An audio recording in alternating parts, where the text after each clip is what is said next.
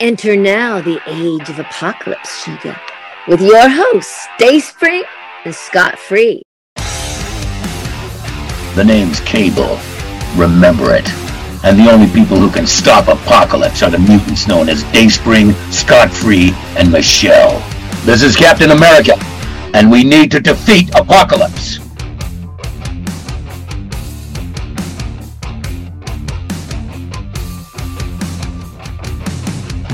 What's up, familia? We are here with a very special episode of Power of X-Men to discuss our top 15 LGBTQIA plus favorite X characters. And of course, we had to assemble the dream team here. We have Sean, aka Latverian Lad. What up, everybody? And of course, this is why everyone tunes into the podcast for his snide remarks. Mr. Scott Free. I'm here. I'm queer. Um, yeah. for the podcast, I try not to get hyper political, as both of you know, but I think given the current landscape of everything that's happening in our country, well, mine and Scott's country, Yeah. excluding you, Latverian lad, I think it's really important that we do celebrate Pride and we have very strong, you know, voices out there at a time that we need to uplift our community. Simple as that. Plus, X-Men, if nothing else, is an allegory for, you know, minority groups, the LGBTQ plus community being one of them. So I'm sure it's very near and dear to a lot of the hearts of the listeners. Well, so that's the thing. Like, It, it, I've talked about this on the podcast before, where my cousin and I grew up getting into X-Men together, right? We got into the 94 Fleer Ultras, and he was very much into the idea that Wolverine pops his claws, a Storm conjures the elements, Cyclops has his optic blast. He didn't see the mutant metaphor in all of it. And I saw the mutant metaphor, and it spoke really directly to my heart. And neither one is better than the other, but I wanted to ask you guys how you felt growing up and and discovering X-Men and did you immediately see that mutant metaphor that was that was so present in the books? No, because I mean, I probably stumbled upon X-Men when I was like five, six years old, right? Mhm. Watching the cartoon.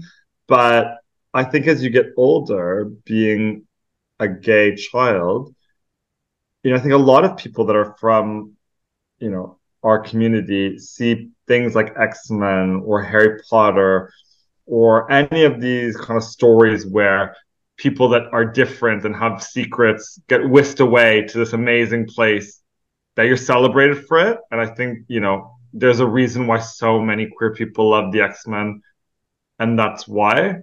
Um, so I think, yeah, it, it definitely did resonate with me when I was younger, when I was at the appropriate age, not when I was like five. Yeah, I mean, no, it, it it definitely resonated with me. I mean, it is a story of of of difference and people who are who feel different and are made to feel different um by their community. And uh yeah, no, it it, it definitely um you know, particularly like coming out of the 90s um where a lot of the 90s stories can be very uh heavy-handed with a lot of the um the metaphor yeah definitely did It's funny. We we had Margaret Loesch on the podcast in the fall, and she talked about what family program is supposed to be. And fa family program is something that everyone can sit down and they can watch the TV together, whether it's mom, dad, you know, little sister, little brother, everyone can come together and and watch what's in front of them. And the idea of family programming family programming is that it speaks to the audience that it's geared towards, but it's also speaking up to them where the adults can kind of get it. And you know, did I absorb the meta metaphor in those first couple of comics I read, those Fleer Ultras? N- probably not.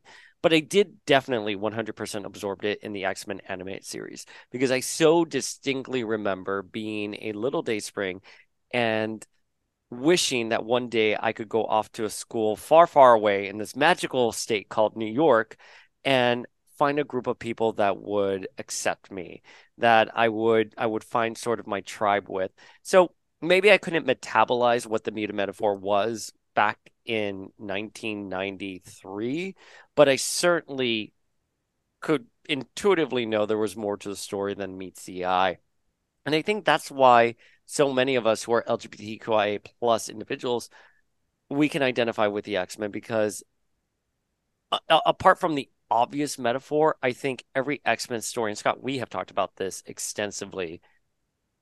The the story speaks up to the audience, and I appreciate that. And, and whether it's coded or metatextual with with, with with with certain aspects or a parallel to what's happening in real life, be it good or not, that that allegory is there or that symbolism is there, and that people can latch onto and sort of have some kind of spiritual identification with yeah, I mean it it always it really bugs me when people are like, "Oh, well like comics uh shouldn't be political. Comics can't be political." And it's like first of all, people say they're usually um have an agenda in pushing that, but also like comics are inherently political and the X-Men are inherently political in being a story about groups you know comparable to like the LGBT community or uh, racial or ethnic minorities who face um, you know oppression from a majority that isn't always comfortable with them. And like you know the x-men are a great vehicle for exploring a lot of those themes. Right. I never understand people who say that the that comic books shouldn't be political. I'm like have you read an x-men x-men comic before? That that to me just like baffles me 110% because it the the main enemy for let's say something like the X-Men animated series is the US government that created Sentinels to hunt. Yeah. Mutants, yeah. right? The, the the Mutant Registration Act, Nimrod, everything. It is it, it's laced with it. You, you, it doesn't need to be a perfect allegory, it doesn't need to be anything other than, you know, what you what you make it out to be, but it's still obviously there and and that's why I kind of cock my head with certain things. Like, have we been, been reading the same comics? Like, it, it just again because I don't want to throw shade to people like my cousin who saw Wolverine drag him, drag yeah. him on this podcast. I don't talk to him anymore, so it's fine. Oh. But um, I talk to all my other cousins except for him. But like, you know, I, I don't want to I don't want to inhibit that kind of enjoyment where sometimes a superhero comics is a superhero comic, but if you're going to scratch the surface, surely you must know that there is a deeper message here. I, I the X Men are not hiding a deeper message. I mean, the the cover of Captain America One from 1940 is literally Captain America punching Hitler in the face. Like, I don't know how you say, "Oh, comics have never been political before." That's right. Like, Scott, take us to fucking church on this Wednesday evening. No, it's just like it, you know, basic like reading comprehension. I mean, I don't know how you read like X Men and don't get like, oh, this has always been a political story. This has always been a story about a minority facing oppression. I 100 uh, percent agree with you, though. I no, but it's a reading comprehension thing. Yeah, I, I really it, do agree with you. Some people just don't have reading comprehension skills. I'm not trying to insult anyone at home or anyone tunes in, but like, oh, I I, do, I am. Uh, like, I do question some people who just don't absorb obvious metaphors and stuff like that. You don't have to agree with it. You you can always actively choose not to read the X Men books, but the metaphor and the allegory is there. There's no denying that. Yeah, I mean, you know, new X Men Jumbo Carnation is killed in a a hate crime, and like I don't know how you look at that and go, oh, well that that's that's apolitical. It's like and all of New X Men, by the way, was all about making the X Men relevant in the early aughts, which is like decades ago at this point. Uh, both of you weren't even born at this time, so I can. I'm the only one who can talk about the early aughts. Sean's like nodding. Yep. And if any of you believe that, thank you well, they much. are they are believing it because you have your beauty filter on right now. But um, I was shading you. Sorry. I was waiting for a reaction. Okay, I'm, no, I'm not looking for reaction I'm like, is it true? No, no. it's just a uh, bad camera. New X Men was all about bringing in the mutant metaphor into the early aughts, which is, and this was very smartly done on Morrison and their end, which was that the mutant metaphor would evolve, and in the early aughts, mutant culture would be kind of cool culture, and you would have fashion designers, you would have a mutant culture, you would have drugs, you know, designer drugs. So I agree. It's always been there, and you know, that's why we're here today to discuss our top 15 LGBTQIA plus X-Men characters. I want to say X-Men related characters because we do Yeah. have we well, let me, I'm looking at the list here. Okay, we only have a pair that are not overtly X-Men, but they're X-Men adjacent enough that we do need to discuss them. Do we? Do We we? do. we do. You've cosplayed as one of them, Mr. Scott Free. I mean, I've done a lot of regrettable things in my life, Paul. we don't hold. No, no, no. We'll uh, we'll get there when we we get there. I I m- most most of my issues are are for joke purposes. It's okay. That's fine. We that's why we love you. But No, I just I I don't like to see twinks happy. I'm sorry. That's fair. I do get really embittered when I see happy twinks, like Latverian Lad. And yourself. I have How not been a twink since 1980 something. um, you know what? I'll take the compliment. So Yeah, let's- take it, take it. Um, so I, I think it goes without saying that there's a plethora of LGBTQIA plus characters that probably won't be be we won't be able to list in this 15 character list. We love and respect all of them. We obviously think that even though it's really great the X books are doing wonderful right now with representation, it can always be better. If anyone at home has any characters that particularly speak to them, please make sure to slide into Mr. Scott Free's DMs and let Yeah. him know. Let Yeah. him know in great detail why you love chaotic twinks that are happy. But Power of X-Men, Latverian Lad, please slide into our DMs. Let us know which characters resonate with you. This is just our top 15 list that we feel characters have been trailblazers that have really pushed the envelope with narratives in Marvel. But again, there's so many characters out there. We're so grateful that we have those characters even to begin with. So Can I just say, isn't Chaotic Twink very your brand? for me, Yeah. yeah, I mean, listen, I I can't be a chaotic twink, but I haven't had Botox in like seven months, so I think I'm like chaotic daddy at this point. We'll do a Um, poll. no do a poll. no uh, no comments. So Number 15 to kick off our list is gonna be Christian Frost. Right? The one and only person you've ever cosplayed. Yes, that's true. I've only cosplayed as- Christian Frost. There's a reason why when we were doing this behind the scenes, why I was like, oh, I really want Christian to be number 15 here on the list was because he was introduced in New X-Men with Morrison's New X-Men. We really didn't get much of a backstory on him until we got to the Emma Frost series, where we found out he came out and his father bullied him to a point. Winston Frost bullied him to a point that he hung himself.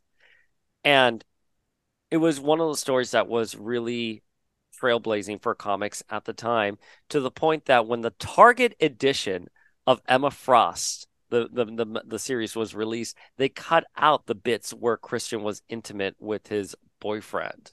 So Christian Frost was yeah, Christian Frost, who is, by the way, everyone right now is all about boycotting Target. Back in 2007, Target was con considered homophobic. Really? I mean, I mean, I've never lived in the States, so I've never had a Target that I Scott, could shop at, so I don't know. I, I, I mean, You were know, like a baby when this was happening, but Yeah. Target was not LGBTQI friendly. They, they did not have the pride that they do today, 20 years No. ago. Well, they don't have the pride that they had last month before they kowtowed to all these right wing nut jobs and started pulling stuff out of the stores. Uh, and if you have a problem with me calling them right wing nut jobs, please slide into Paul's DMs Power of X-Men, thank you, we'll take you. But I remember what the Target in my neighborhood, I was so excited to see the the Emma Frost trade paperback there. And I picked it up and I was going through it and I bought it, I went back home. And this is a in New York, and that part was edited out where uh I, I'm trying to remember, it was like a chess playing scene. It wasn't even that sexually explicit, for the record. It was just two characters holding hands and the ca- the caption saying "King takes Bishop" or something like that. And that's where Emma's like, "Oh God, Christian is Christian is," and it cuts out, you know. So that entire scene was omitted, and I think Christian right now is very loud and proud, and we love having him in the comics dating Bobby.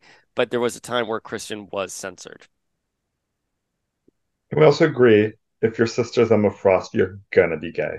Yeah, there's no way you're going to be straight if your No, sister is Emma there's Frost. No way. baby sister is Emma Frost. Like you're Yeah. destined to be a gay boy. Yeah. And Christian is the oldest. Uh, no, no, wait, is Christian the oldest?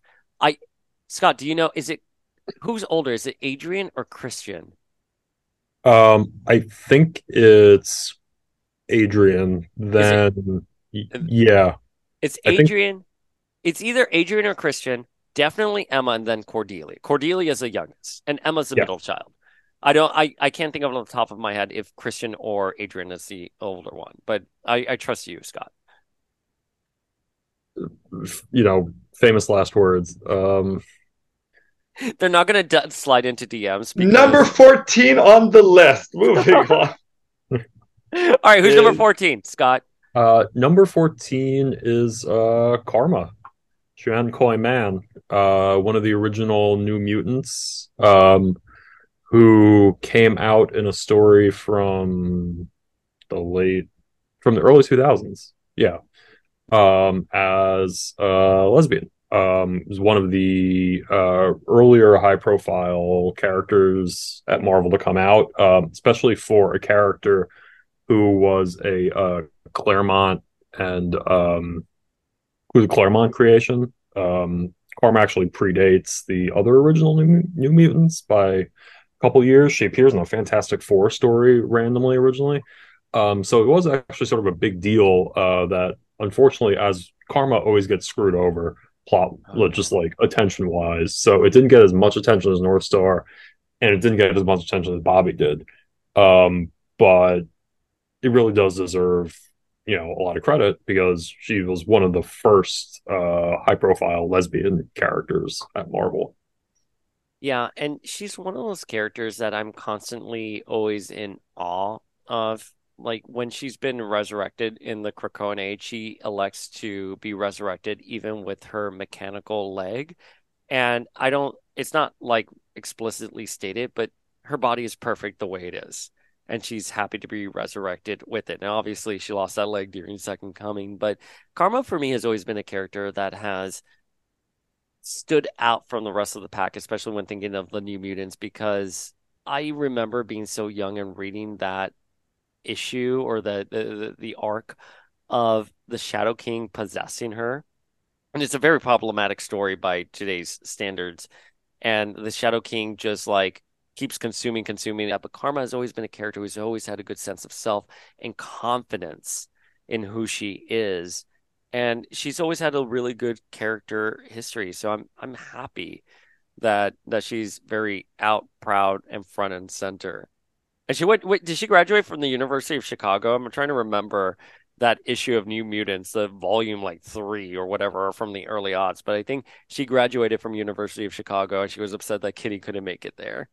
is that new mutants or is that me- that mechanics i'm gonna level with you a lot of those like early aught stories sort of blend together because as we've established i was a child then so uh, I was middle aged. but Karma Karma is one of those characters that's just incredible. We love Karma very much. So number 13, which I'll announce, but I will pass it back to Scott because it is definitely one of his uh, favorite characters is Pyro. yeah So Scott, why is Pyro on the list? Uh, Pyro is on the list because he's literally flaming. Um, no, no. uh, And now we're canceled. now we're Yeah. canceled. Um, no, Pyro um, is another classic Claremont creation. Uh, he debuts in Days of Future Past, uh, actually, um, with Mystique's new Brotherhood of Evil Mutants. And from the get go, Claremont and John Byrne intended for him to be gay. Um, he's sort of a more um, effeminate character. He's a writer. He writes romance novels.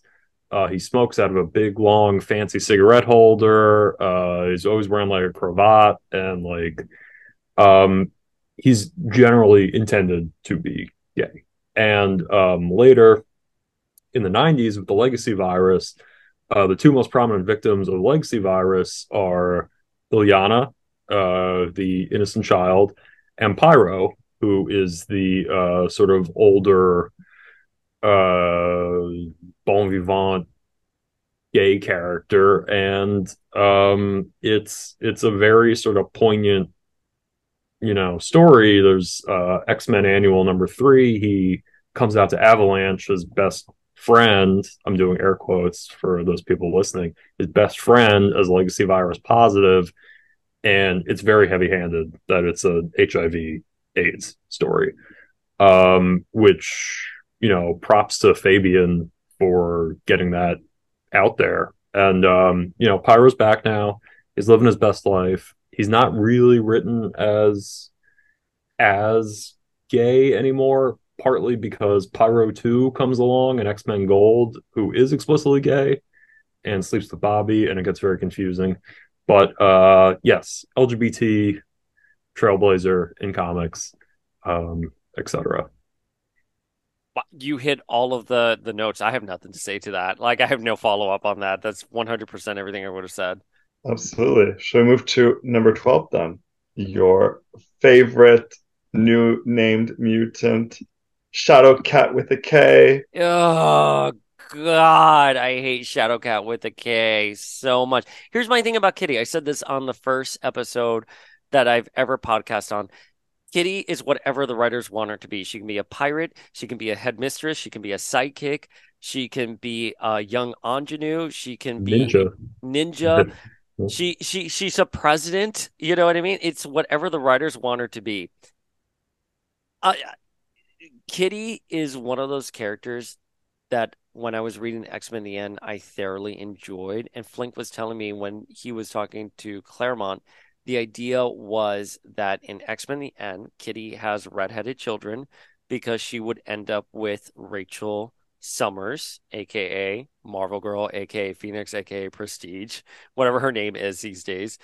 And I really I love that about her. And I, I love that. I think Kitty makes sense to me as being LGBTQIA. And we saw that obviously in Marauders in Steve Orlando's run when she's resurrected, she kisses her tattoo artist. And it's a very hot and beautiful moment. But she explicitly alluded to. I you know, Scott, is she has she explicitly ever come out? No. No. No, she's uh, been very heavily queer coded though as uh, a bisexual woman.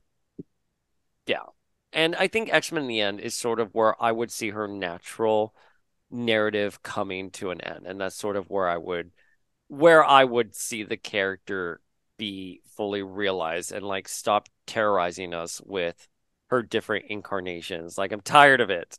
All right, number 11 is Tempo.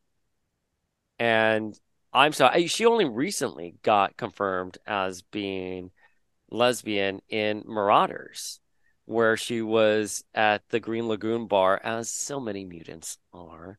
And she's going through a breakup and she uses her time traveling powers to sort of navigate through that situation.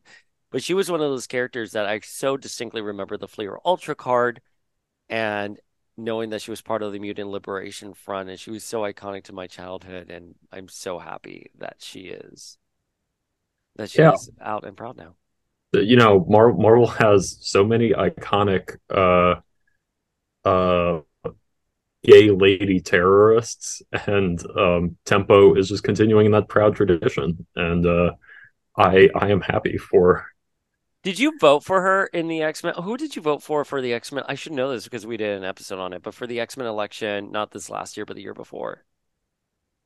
Uh, Avalanche. Oh, you were Avalanche. That's right. Yeah. Wow. Yeah. So the the slogan for her was that it was always time for tempo, and everyone was like so so like excited to see tempo get front and center. I wouldn't want tempo on the X Men just because I don't think that tempo would share the same ideologies as some of the other X-Men. Like Xavier seems too basic for her. Like she is mutant liberation front. She is on the streets causing, you know, making sure that the fight for equality is front and centered and they're not she's not locked away in a school, you know, playing someone else's game. And I I was happy to see her Marauders towards the end, but of course that book went away and we haven't been able to see her as much since. but great representation for the lesbian community. Like you said, um, a, an activist that you could definitely see in the real world, do you know, being at the front of parades and fighting the good fight. All right, number 10 is two characters, and they have to kind of be together. It's Betsy and Rachel. What do you guys think of Captain Britain and Rachel Summers? In in my heart, uh, Brian Braddock will always be Captain Britain. Um, but you know, I'm happy that uh, Betsy and Rachel uh, through Tini Howard's um, run on Excalibur, Knights of X, and now Betsy Braddock, Captain Britain, uh, have really gotten to explore their relationship. Um, Betsy, you know, is is a bit um, newer as like a queer character, whereas Rachel has historically been seen by a lot of people as extremely, extraordinarily queer coded uh, from her very first appearance in Days of Future Past when she comes back to our time and somebody calls her rough trade. And it's like, there's a lot of very like on your nose, on the nose, Claremont, like queer coding with Rachel. And it's really nice to actually see it be acknowledged. Yeah, I like Rachel as being fully realized LGBTQIA plus. Like I Rachel looks to me in these recent panels that we've seen her in, she looks like the ultimate fuck boy. You know, and I think that's a good way of making the character very relevant to today's era. I don't know if I like her specifically with Captain Britain. I all I can think of is that Betsy has licked Cyclops's face. You know, when when he had the oil there, I was like, "Ooh, so Betsy has hooked up with father and daughter." and has had at the time a very complicated relationship with Jean. I'm like, I don't know if that's like the best move ever. I question if Tini Howard knew that because if anyone would know that, why would you hook them up? But also, like, puts it like, you know, I guess the the age. It's a bit of you know, how old are they? In what year are that they? Was All literally things. the next thing I was about to say. Slippery slope, right? Agree. So like, how old the age gap? But I think the thing that's important about them is now we're starting to get into more mainstream characters where like Psylocke's quite a popular character. You know, the numbers 15 to 11. Um, well, I guess Shadowcat is quite popular, but you know, not officially officially part of um, you know the the queer community. We're starting now to get representation amongst characters that are more popular and more visible. So I think that's what puts them on the list and makes them important. I agree. I agree wholeheartedly. And again, like I think I think Betsy right now has been front and center and I think Rachel has been in desperate need of having someone realize her as a character other than Phoenix was my mom, which is something she just said for like 20 years while Jean was dead. So I'm very happy that both characters are having their narratives right now. Yeah. Um, and you know, I mean, in the Days of Future Past, in her original timeline, she was with Franklin Richards, and that just is very, very gay on some level. So Hyperstorm, her and Hyperstorm. Uh no, that's their that's their child. Oh uh, my god, Hyperstorm is their child. Shit, man. So many yeah. vodka sodas at like happy hour. Oh my god, that's hysterical. Yeah, so they do have a child out there. But again, like I think this story services her a bit more than than than Hyperstorm and Franklin Richards. The, Franklin of it all. My God, yeah. I forgot about Franklin. Have has Rachel and Franklin ever met in the current timeline? Have like they ever had a moment? I can't think of one. I, I don't think that 616 Franklin and Rachel have really interacted. Um, I know the Days of Future Past Franklin pops up like occasionally and there's there's there's a lot going on there. Rachel's like, no, thank you. Yeah.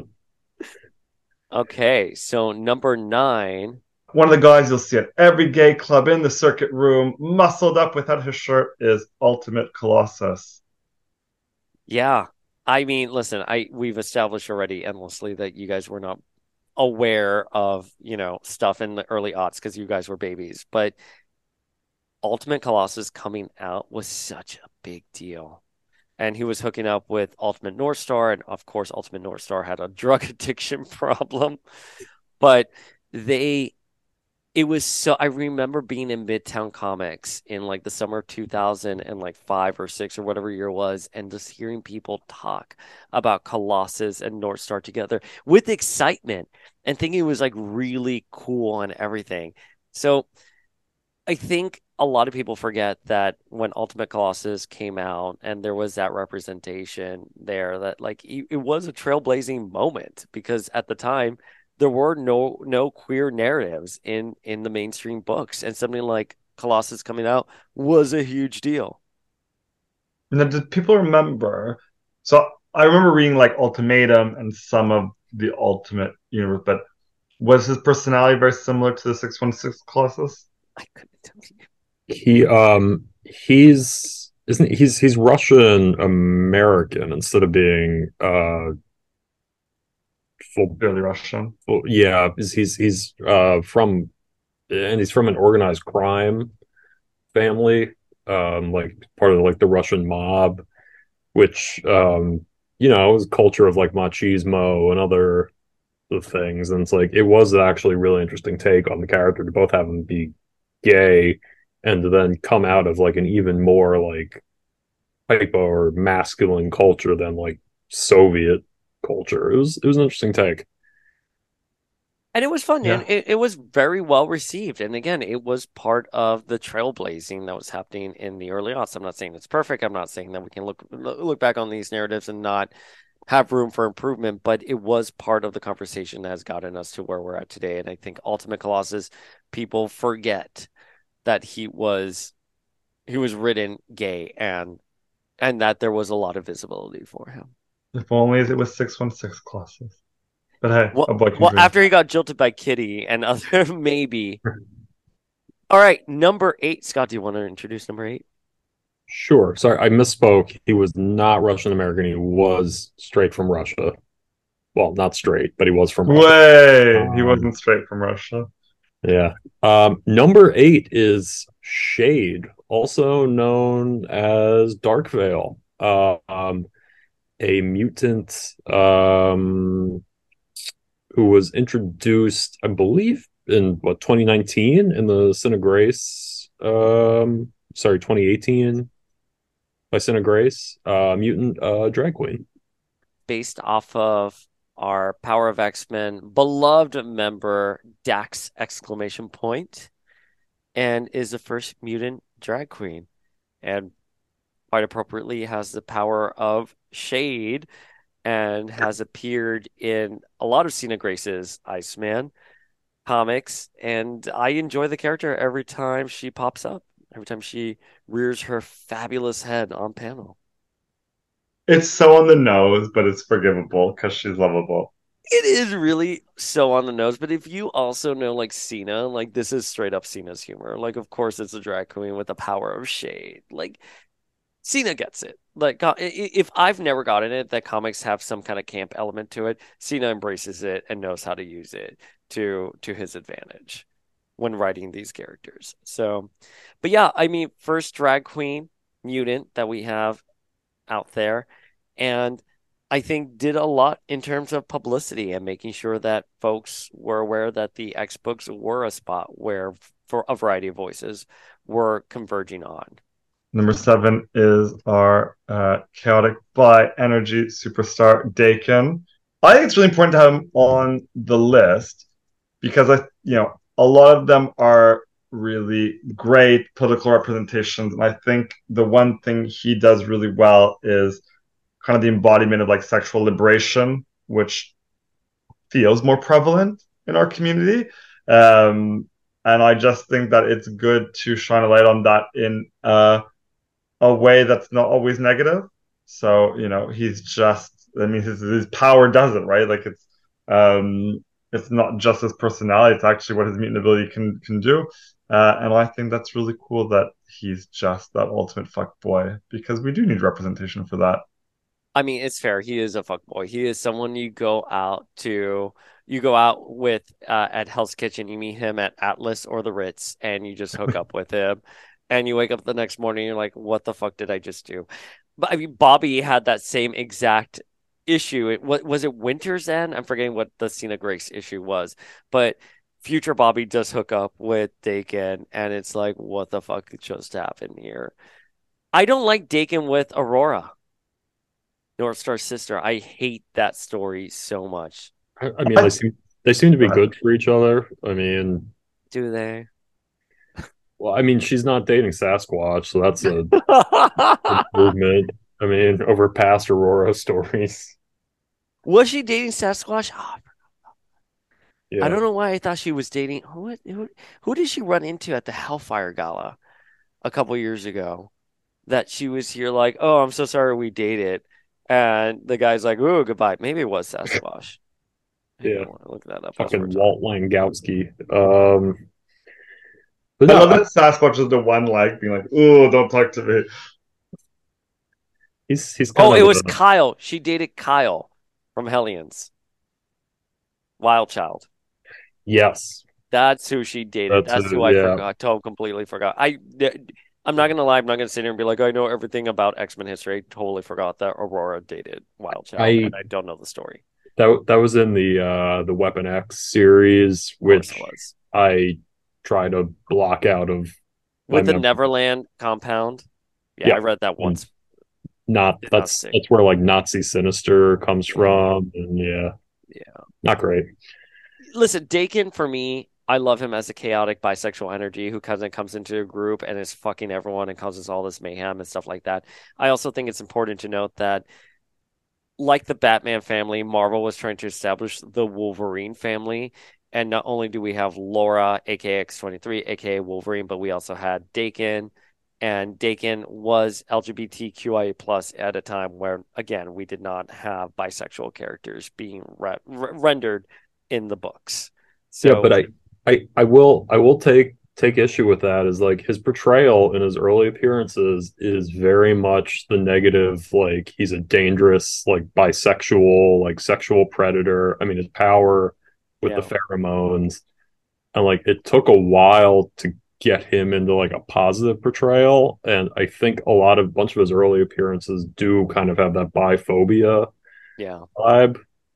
It you know I've I've gone about I've gone back and forth about this when discussing Sailor Moon because if you read the original Sailor Moon manga, there is this element that Mamo-chan, who's Darien for for U.S. listeners, and he was bisexual in the com not bisexual in the comic books, but he was portrayed bisexually, and the only thing I can say is like sometimes being LGBTQIA plus, you can play the villain of the story, and I think in so many ways that's a fun element. But I think that's fair to note because during X Factor, I was really upset that Daken used his powers on that motel employee against his will to get information about what had happened there when they were investigating Aurora's death.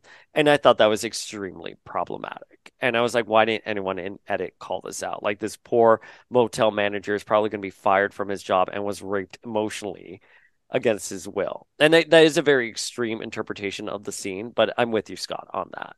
Is what I'm I think that's say. pretty extreme because then do you not say that any time Emma Frost or Xavier uses their power to find something is it's I mean it's equivalent, isn't it? Well, I, I think there is this idea that it is morally wrong to do that, and that someone like Emma is sort of doing what needs to be done. I think in the context of X Factor, that issue of X Factor that irked me was that he was supposed to be seen as a hero in it. Less about the action and understanding the character being a certain way, but more about the rendering of the writing. Yeah, I, I, I think especially from a character who, right, right or wrong, had um, past portrayals has a history of using those abilities in a way that's associated with sexual violence. It was like not probably the best way to have him do that. Uh, I mean, like like Dark Avengers, Daken is really like, you know, he's a sexual predator, and like they've moved him away from that, and I'm really glad because I enjoy the character quite a bit now. Um, but it's it's been like really good to see him move away from the sort of like problematic, uh, like danger bisexual to disaster. So No. Number six. I'm gonna say anal. I, how do you how do you pronounce it? it, it's a null. I okay. But during Pride Month, it's But- anal. Everyone used to. This is an unfortunate era of representation in Marvel Comics because there's another character on this list that we will talk about whose initial name was Asgardian, and then you had Anole, who everyone called Anal. And, it was just like, oh, what are they? One w- could only assume that editorial was purposely trolling readers. I mean, you gotta believe so, right? You couldn't put this down and not the first thing people just be like, come on, Come on. come on. It- there was so much back and forth on on the message boards at the time about like this is a certain type of frog amphibian like come on like uh, and everyone was just going nuts about it but anyways It it is. It's a type of lizard. I mean, I I don't think Weir and DeFilippis sat down and were like, yeah, we're gonna make an anal sex joke. I don't know. But did no one then go like, right i'm not saying that they did but Yeah. i'm just saying did an editor not flag you Yeah. can't call this gay character anal or no Yeah. like like come on are you saying something scott No, I don't know. It, like it it it's funny or it's like, yeah, it was 20 years ago, and it's like that was a really different era, and like I don't know. That's fair. I, I can't argue That's with the true. fact that it just was a different era. Grace Randolph, who does Beyond the Trailer, wrote a story for the character that I very much enjoyed. And I think he does not get any love or recognition for being a LGBTQIA plus character at a time where we had none in the X-Men. It was very scarce.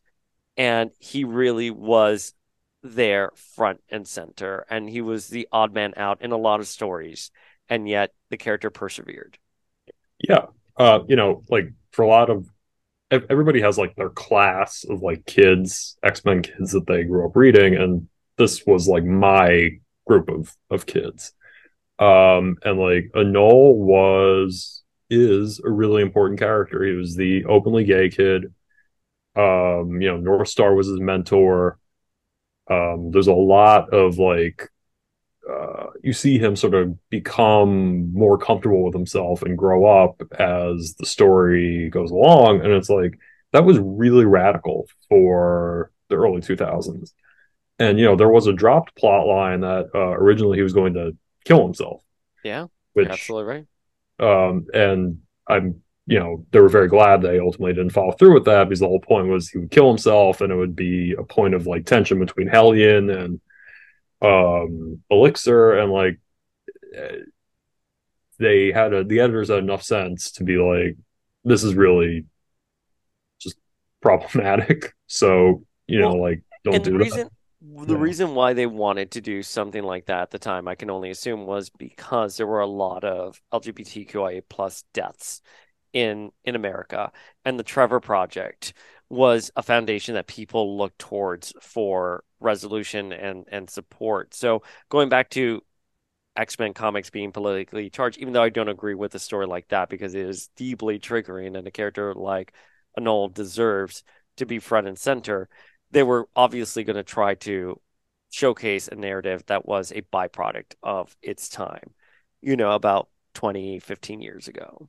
Yeah, and but to have it serve as like character growth for these two um sort of Oh, yeah, like that sucks. rowy Yeah. rowy straight characters um for you know Josh I'm gonna sleep with Rahne Foley and uh Hellion uh the poor man's Quentin Quire it's like um Wait, did you just call Hellion the poor man's Quentin Quire? Yes That's hysterical. like he shows up and he's just like oh like I'm a badass but like he's also a good boy and like uh Where has Hellion even been these last like Exactly. few years? Exactly. The last time I remember anything significant with Hellion was Age of X-Man, and he was one of the Force Warriors. And that's post that was post Second Coming, right? Where he lost his hands. Yes Or yes, he didn't lose his hand. He lost his hands, but like He lost his hands. He has the Yeah. he has the robot hands. No, Yeah, like I, hands. it- it's, I I like Hellion. Um, I but we're getting way off topic. Um, Anole, uh, super important. Uh, it's been great to see him grow. Um, there's a really cute story with him and Graymalkin from last year's Pride issue or two years ago Pride issue. Uh, we're actually Daken invites Anole to come out and dance, and that was very sweet um, because he works at the bar at the Green Lagoon, and sometimes he's drawn like he's 35, sometimes he's drawn like he's 12. I agree. That was always been my note of the character is that sometimes he looks middle age and other times he looks like he's 12 years old. 100% yeah. agree with you. Uh, You're not consistent when rendering him. It's it's that lizard Botox. yeah. Please share the. Do you not do you not associate with that Dayspring? I feel like that's. that's do I? Is that on par for me? Yes. I sometimes yeah. I look middle aged and other times I look like a twink. I 100% agree. It depends yeah. on where I'm at with my mental health and how many drugs I've done in the week. I can either look 14 or I can look 45. Well, we're getting to our top five, guys. I'm really excited for our top five. I feel like the majority of the episode is going to be us discussing these top five because I, for folks at home, like what however you feel about these characters, there's no denying these characters were trailblazers for narratives that showcase LGBTQIA plus people in comics. So should we start off with number five? Another yeah. pairing, Shatterstar and Rictor. I, I don't even know where to begin with this. I have so many feels. What your biggest feel? The, the kiss. The, well, here's the thing that really irked me about the kiss. I remember when the kiss happened, and everyone on like the CBR message boards, their panties were in a tizzy because they're like, "Oh my god, why are poli- why are politics making their way into comic books?" And it's like, dude, th- this is just two characters who have been long rumored to be gay. Who, when Peter David came back to the X books and was doing X Factor, was so obvious that these characters were together. And then you had Rob Liefeld weigh in, being like, "Oh no, Shatterstar was not supposed to be gay. He's supposed to be a warrior. He's supposed to be castrated sexually. All this stuff." Stuff. And it was such a fucking clusterfuck and got so many media, so much media attention. It's like, for what? For for when you look back on this, this panel is absolutely nothing. Like it, it was just two characters who are in a relationship kissing. That's it. The, everyone else made it political except for the actual story itself.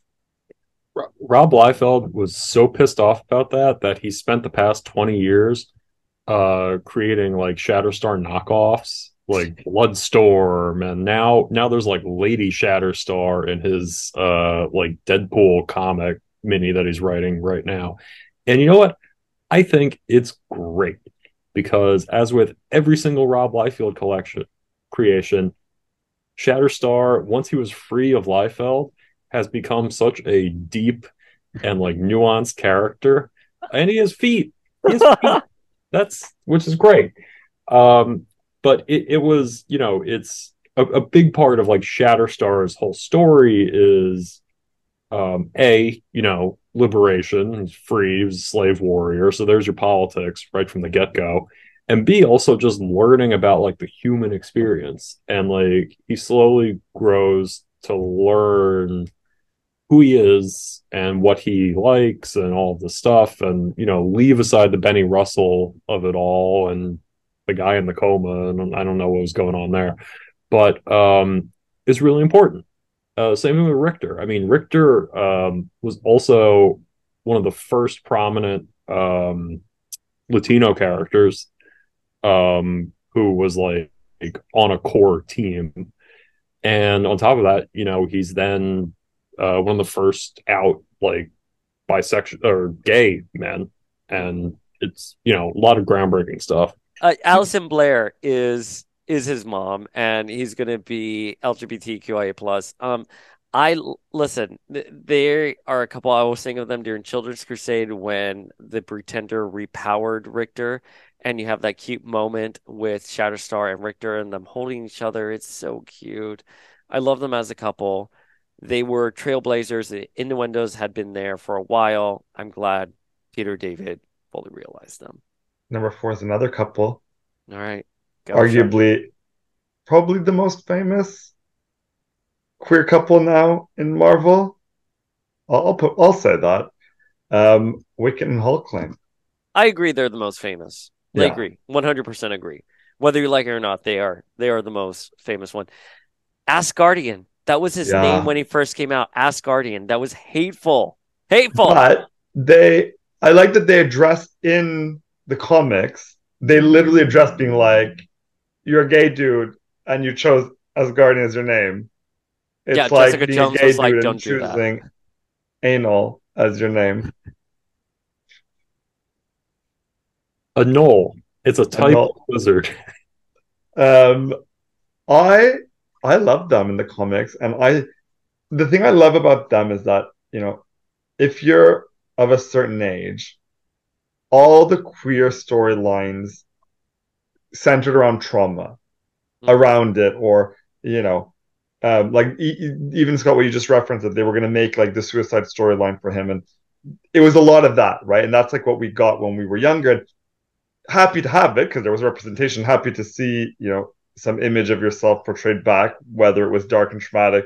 It was still better than nothing. But I think they're a really great example of a more modern age where it's just you know it happened. It was just very normal.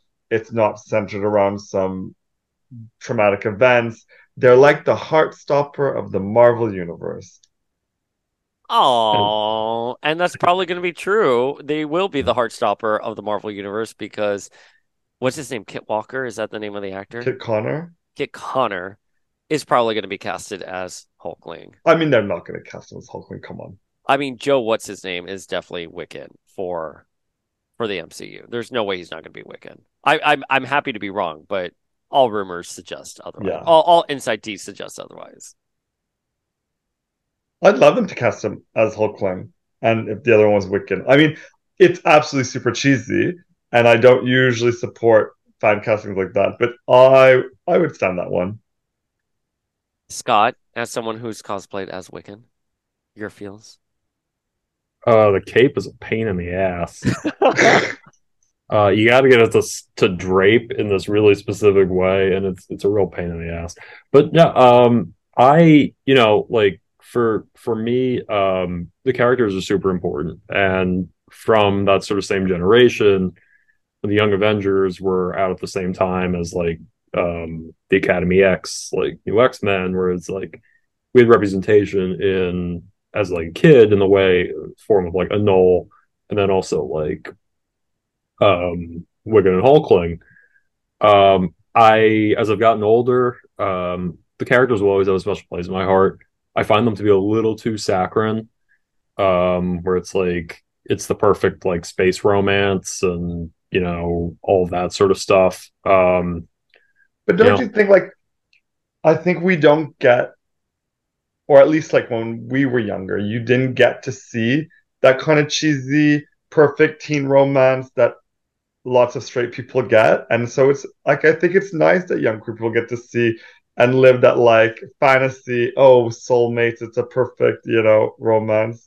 and I I 100% like I love that for like kids who are growing up now and like get to see that. I guess this this is more just me like as like an editorial comment. Like I I don't always enjoy now reading Wiccan and Hulkling stories because I'm not and and that's okay because I'm not the target audience necessarily for those. It's the target audience is like the gay kid who's like 14 and needs to see that positive representation. And I think that's great. Um, the flip side is like I don't give a flying fuck about Teddy's space empire that he's the perfect monarch for and and, and but I'm not the target and that's great because not everyone is the target for every comic. But but but to that point though, like the the Teddy and Billy that we I'm gonna say grew up with, but I was like middle age when they when they like debuted. When they first came, they they faced a lot of obstacles, and Yeah. that's what made them very interesting characters. Like Wiccan, at first you thought he was going to be an Asgardian, but then he was he had ties to Wanda, and then the you know we found out he was a reincarnation of Wanda's twins, and Teddy we had him talk to his dad, who was Captain Marvel, but it turned out to be a scroll, and then his mom turned out to be an agent. You know what I mean? Like, I it, it was a lot of really interesting drama. That to your point, I agree. It's written for a different audience today, an audience that needs to see that positive representation.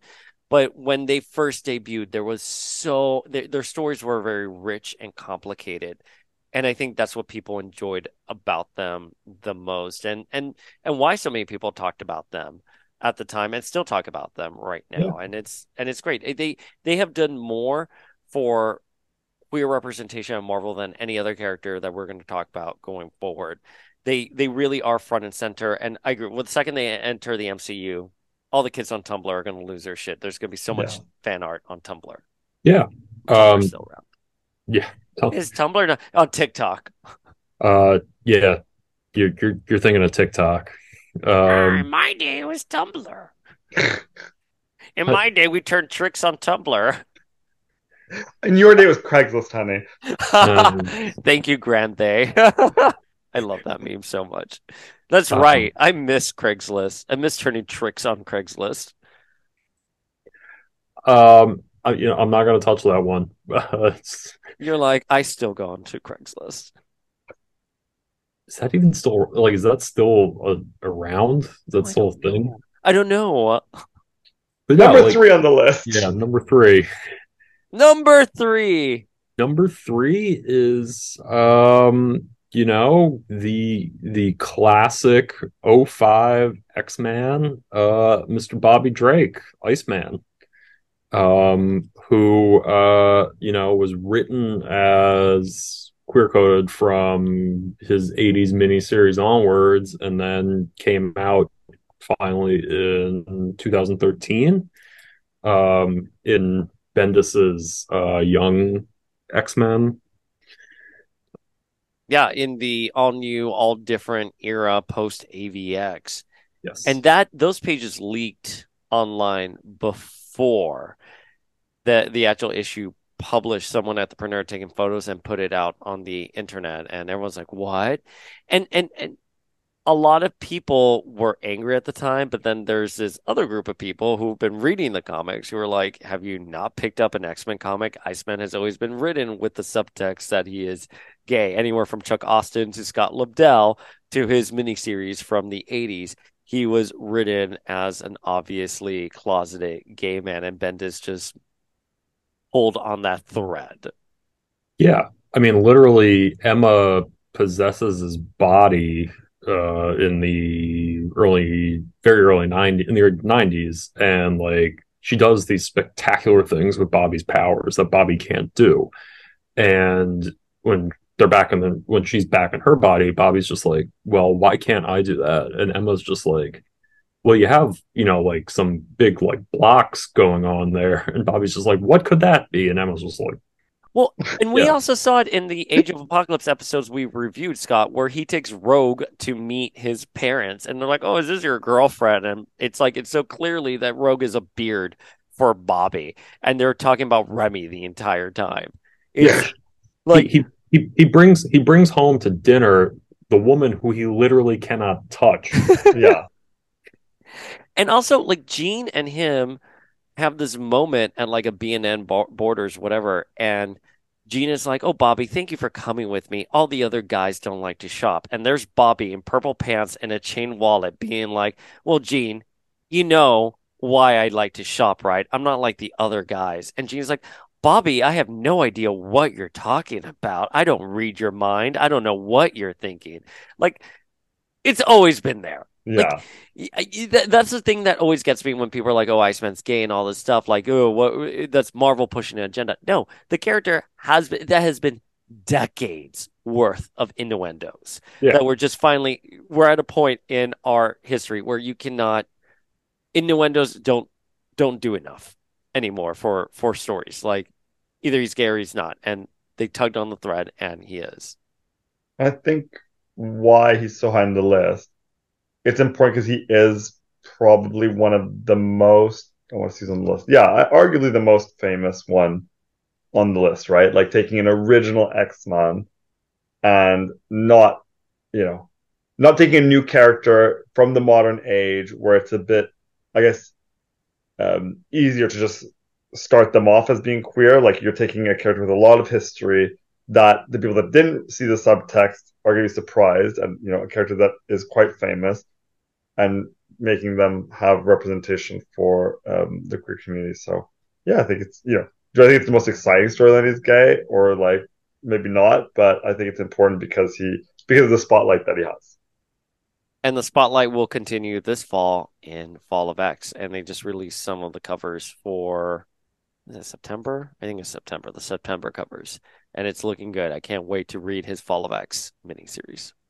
Also, do you know I love you know the movie when it's like the the gayest scene Oh, when Wolverine yeah. comes in and he's like he just blows on the bottle. Oh well, oh, oh, well. Okay. First of all, I thought you were going to talk about like the other obvious like metatextual gay scene, which is where his mom is like, "Have you tried not being a mutant?" Yeah. No, but yes, no. him blowing on the Dr Pepper bottle Yeah. for Hugh Jackman. I mean, it, Yeah.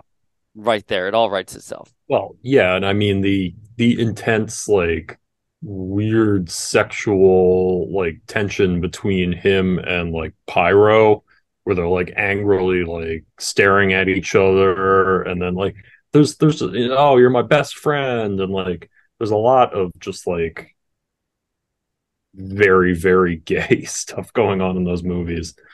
Right. And that goes from like this old literary trope that the two male leads are bickering over the girl or something like that because they're secretly bickering for their feelings with each other, right? And and again, the girl who Bobby literally cannot touch. Yeah. I mean, listen, I mean, it's Anna Paquin, though. I would like, I would be hanging with Anna Paquin at Xavier School in the Fox X Men verse and be like, yes. Number two is another couple, Mystique and Destiny, Yeah. taking the silver medal, the silver medal of queer culture. I, I listen. I eh, Scott when Scott and I first started talking, we talked about how Irene and Raven were being represented in the Krakoan age, like as if Raven has never done anything wrong, and she's the hero story when Raven is an awful human being. But we've gone back and we've read Age of Apocalypse, specifically Legion Quest, and Irene very much Oh, excuse me, Raven very much loves Irene and is motivated by that loss. And those issues of Legion Quest, which I didn't pick up on it as a kid, I picked up on the subtext. Of course, I picked up on the subtext, but she keeps saying, Irene was my friend. She was my best friend, and she's dead. I love her. You can swap in best friend for wife, girlfriend, lover, Yeah. whatever. They are decades worth of an innuendo. Everyone knew that Irene and Raven were a couple. It was that thing that was unsaid. Every X-Men fan, even though no one was calling them lesbians, even though they were not married, even though they weren't identified as a couple, everyone knew that they were together. And that's why they get number two. Yeah, and you know, um, Mystique Brotherhood of Evil Mutants is like, like the gayest of gay groups Freedom of mutant Force. terrorists. Yeah, freedom from the Freedom Force. Like you know, you have Mystique, Destiny, um, Pyro, Avalanche, and like the Blob, and like with the exception of old Fred Dukes, pretty much everybody in that group is is somewhere on the LGBT sort of um spectrum. And it's like yeah you know it's it's that meme that tumblr meme. Like if somebody was like and showed up hey do you want to join the brotherhood of evil gays? It's like yeah that sounds actually really badass I think Irene and Raven, it's been a story in the Krakoan Age that I very much have enjoyed seeing unfold. I think they're written too sacred to go back to what you were saying about Wiccan and Hulkling. I like I really want to see them just be nasty. Like I want to see like people forget Mystique shapeshifted into a character called Foxx and slept with her daughter's then boyfriend. Right? You know what I mean? Like we, she she hurled baby Kurt off of a waterfall. Right? It's it, it's interesting the way they've written her, but that doesn't mean I don't support this these villainous lesbians. I think it's like I said earlier, I think LGBTQI plus characters deserve to be evil as well, and and and and I think that could be enjoyable. But Irene and Raven, I think, are at the center point of Krakoa right now, and I and I'm very much happy to see them where they're And- at.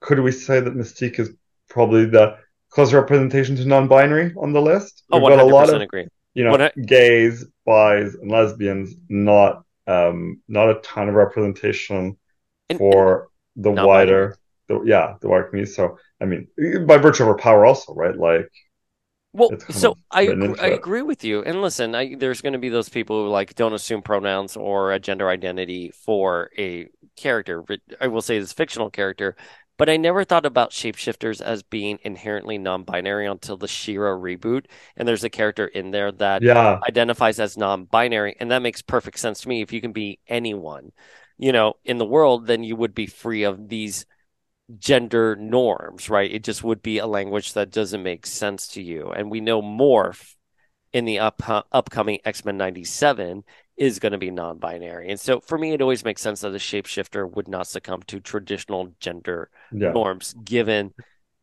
how their powers work. and that brings us to the top of the list. Top of the list. Scott, Top of the list is uh, the greatest of Marvel's LGBT characters, uh, Jean Paul Beaubier, uh, Northstar, uh, Etoile Polaire, as they say in uh, Quebec. That's Uh, right. Yeah, my or school. sassy elf. Sa- oh, I- wait, what does that mean? It means North who don't Star. North Star. Okay. It literally means North Star. Yeah. Bitch, I You didn't idiot. No. French. I did not take French class in high school. I took Spanish. Ya tu sabes. There Uh, you go. Yatu sabes. Do you know I uh, love too that like it's so French Canadian because everybody growing up was JP, like Jean Philippe, Jean Pierre, Jean whatever. So I love that he's also a JP. It's very it's very Quebec. Um, yeah, Quebec, uh, Quebecois, freedom fighter, Olympic gold medalist, skier, um, member of Alpha Flight, and the first first real uh, prominent comics character to come out in 1992's Alpha Flight 126, uh, written by Scott Lobdell. Um, very famous panel where it's Northstar screaming, I am gay, as he beats up a superpowered Mountie. Um, it is very confusing issue outside of the context, but um, yeah, Northstar was is groundbreaking. Um, is dick. Gay people can be dicks. I'm a dick. Uh, and uh, I love him for it. It's also a very heartbreaking issue when he comes out because Yes. he discovers the baby, who we now is named Joanna, and she's in a dumpster and she was discarded because she had AIDS. And we we now know after trial of Magneto that she was a mutant and she's in the mutant cloud and she will be resurrected. I don't think she's been resurrected yet, though, has she? No, but we really haven't seen a lot of Northstar and Kyle um, since the end of uh, X Factor and uh, the trial of Magneto. Um, and, yeah, it's and it's tied up into representational issues. I mean, uh, Northstar was another character created by uh, Byrne and Claremont, like Pyro, who was intended to be gay uh, from the get go. Um, look, Byrne has said that, and um, you know, he goes through a bunch of editorial things where he suddenly gets a mysterious disease uh, and he starts wasting away and he disappears off to Asgard for a while because he has elf cancer. And it's like, this is in the 80s. And uh, apparently, Byrne wanted to originally just say that he had AIDS. And Marvel editorial was just like, you can't do that. And um, it was just like, you know, obviously they didn't. That's really good because it would not have been handled well in the 80s. And um, yeah, this is another sort of issue with representation, how much representation of LGBT characters has come, where you have this character who was originally like, you know, an elf or a fairy. I mean, there's literally a plot where Loki says, tricks Northstar and Aurora uh, and telling them that their mother is an Asgardian fairy. And it's like, oh, Northstar is a fairy. Um, and going from that to having all these characters, you know, that we all just went through who are very out and very proud. Um, and you also don't have John Byrne anymore, uh, writing really homophobic stories. So there we go.